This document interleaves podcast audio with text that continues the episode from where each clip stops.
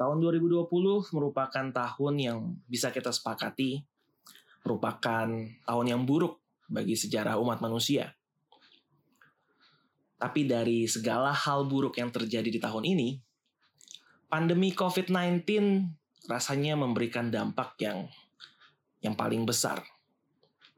Namun, menurut saya pribadi, pandemi covid sembilan belas hanya menempati peringkat nomor dua dalam hal paling buruk yang terjadi di tahun dua ribu dua puluh. Kenapa? Karena nomor satunya jelas. Liverpool jadi juara Liga Primer Inggris. Selamat datang kembali di Kacamata Bias di pekan-pekan yang sangat menyedihkan ini.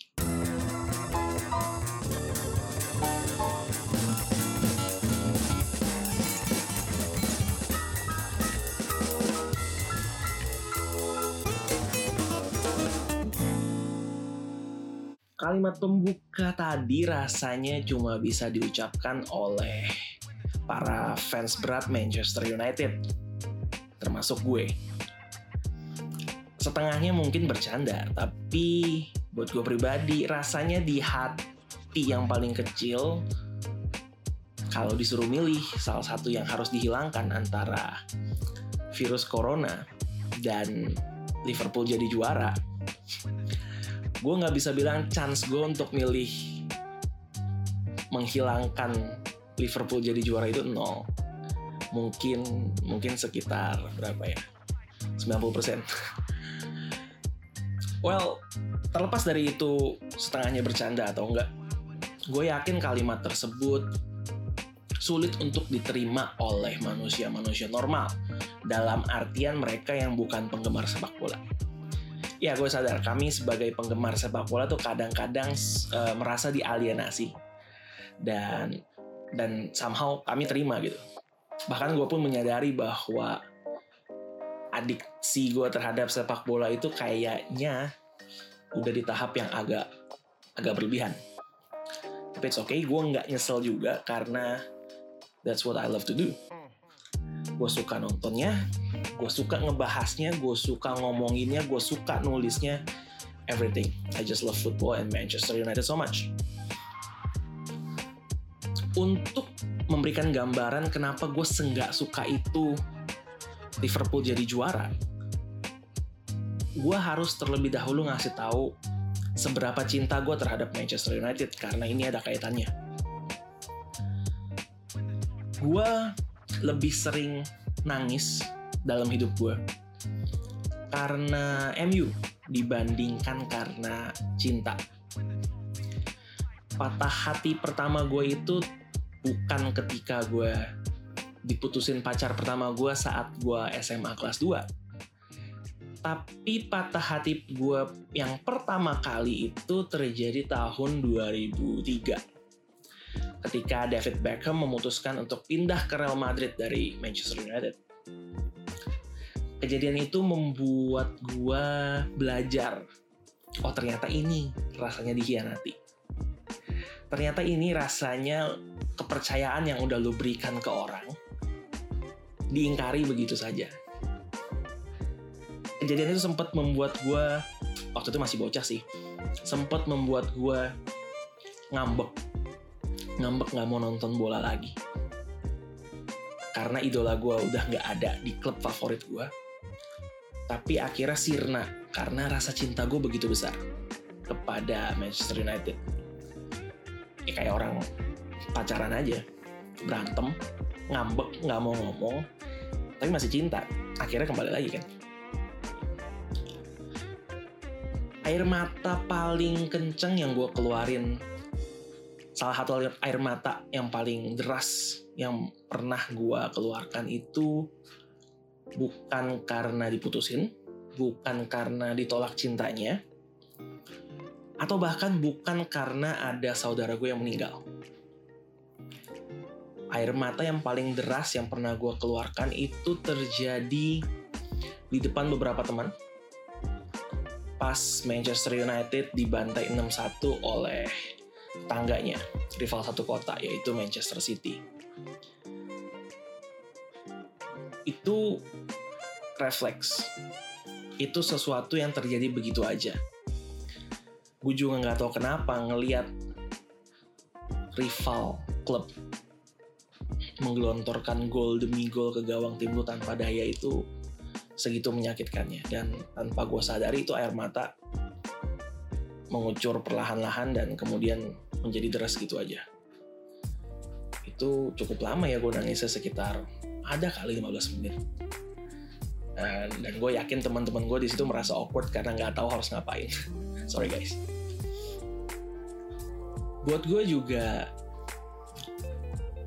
Manchester United tuh punya something special in my heart.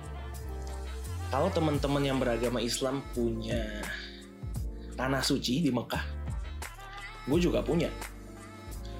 Tanah suci gue adalah di Old Trafford, di kota Manchester, kandangnya Manchester United. Itu tanah suci gue. Gue kalau umroh ke sana,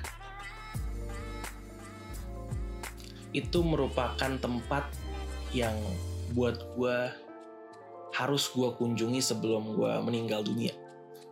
Kalau gue udah berkunjung ke sana, barulah gue boleh meninggal dunia. Gue udah siap. Dan gue rasa gue pasti akan ke sana suatu hari nanti.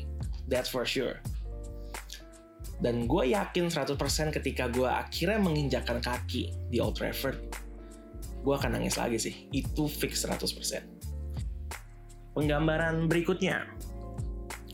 Kalau lo temen gue atau pacar gue bahkan, yang berencana untuk ngajak gue jalan atau melakukan kegiatan lain di akhir pekan, sebaiknya cek dulu jadwal tandingnya Manchester United pekan itu. Dengan segala hormat, siapapun lo, kalau rencana lo ngajak gue pergi bentrok sama jadwal tandingnya M U, akan gue tolak. Gak peduli lo siapa. Bahkan kalau Presiden Jokowi ngajak gue ketemuan pun di hari itu, di jam itu, pas M U lagi main, akan gue tolak. Nggak peduli dia mau ngapain. Dan hasil pertandingannya akan mempengaruhi mood gue di sisa hari itu, atau juga di hari kemudian. Kalau M U menang ya tentu mood gue bagus. Sebaliknya kalau kalah ya mood gue ikut buruk. Kurang lebih demikian penggambarannya. Walaupun masih banyak contoh lain yang bisa gue sebutin, tapi nanti akan terlalu panjang, jadi nggak usah. Sekarang dengan begitu cintanya gue terhadap Manchester United, mungkin sedikit menjelaskan kenapa gue se-nggak suka itu Liverpool jadi juara. Sederhana, karena rival Liverpool merupakan rival yang paling berat buat Manchester United. That's how rivalry works in football. Kita nggak pernah suka kalau rival kita menang sesuatu. Apalagi kalau rival berat seperti M U dan Liverpool ini. Kedua tim ini bersaing untuk jadi yang paling sukses di Inggris.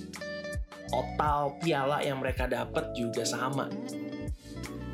Jumlahnya kalau nggak salah empat puluh tiga. Tapi dengan Liverpool juara kemarin, mereka sekarang empat puluh empat, sedangkan M U empat puluh tiga. Itu, hal itu yang ngebuat kami, fans M U dan Liverpool ini saling, dalam tanda kutip, saling membenci. Well, sebenarnya kita nggak benci sama orangnya. Dan juga sebenarnya nggak benci sama klubnya.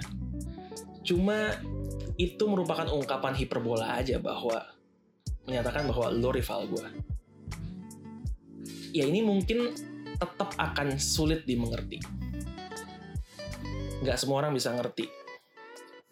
Non-fans sepak bola kemungkinan besar nggak akan mengerti. Ini tuh sama kayak seorang perokok yang mencoba ngejelasin enak yang rokok ke mereka yang bukan perokok. Gue non-perokok, dan sampai sekarang gue nggak tahu enaknya ngerokok tuh di mana. Nyoba pernah, beberapa kali, tapi setiap gue nyoba makin mempertegas apa yang gue yakinin, bahwa rokok tuh nggak ada enak-enaknya. Sepak bola juga mungkin sama buat kalian yang bukan penggemar sepak bola. Mungkin kalian sering baca, sering lihat bahwa sepak bola tuh hype, terutama ketika Piala Dunia, ketika final Liga Champions, ketika Euro, dan lain-lain. Dan mencoba join the hype. Coba nonton, coba baca berita, coba nanya-nanya. Tapi setelah semua usaha dilakukan, kalian tetap nggak paham sepak bola tuh di mana nikmatnya? Kira-kira begitu. Dan gue rasa wajar aja. Karena apa yang kita suka, belum tentu orang suka. Apa yang kita minatin, belum tentu orang minatin. Apa yang kita ngerti, belum tentu mereka ngerti. Sama aja kayak fans K-pop. Sama kayak wibu otaku. Sama kayak fans pop culture barat. Nggak semua orang suka hal yang sama. Dan untuk setiap kita yang suka dan ngerti banget, ada mereka yang gak suka dan gak ngerti soal itu. Dan menurut gue itu hal yang wajar. So, gue harap teman-teman semua maklum kalau ngelihat kelakuan fans sepak bola, terutama fans Manchester United, di timeline kalian, di semua sosial media kalian yang nampaknya sedih banget. Kita bukannya lagi ngeprank, bukannya lagi clickbait, no. Kita benar-benar merasa bersedih. Kita benar-benar merasa marah, merasa kesel. Kok bisa sih nih klub lawan kita jadi juara? Walaupun kalian gak ngerti, tapi gue harap bisa dimaklumin. Karena harapan gue juga kami fans sepak bola bisa maklumin kegemaran kalian masing-masing dan ketidakgemaran kalian terhadap sepak bola. Tapi no buat fans Liverpool. Stay out of my way. See you guys again on the next episode of Kacamata Bias.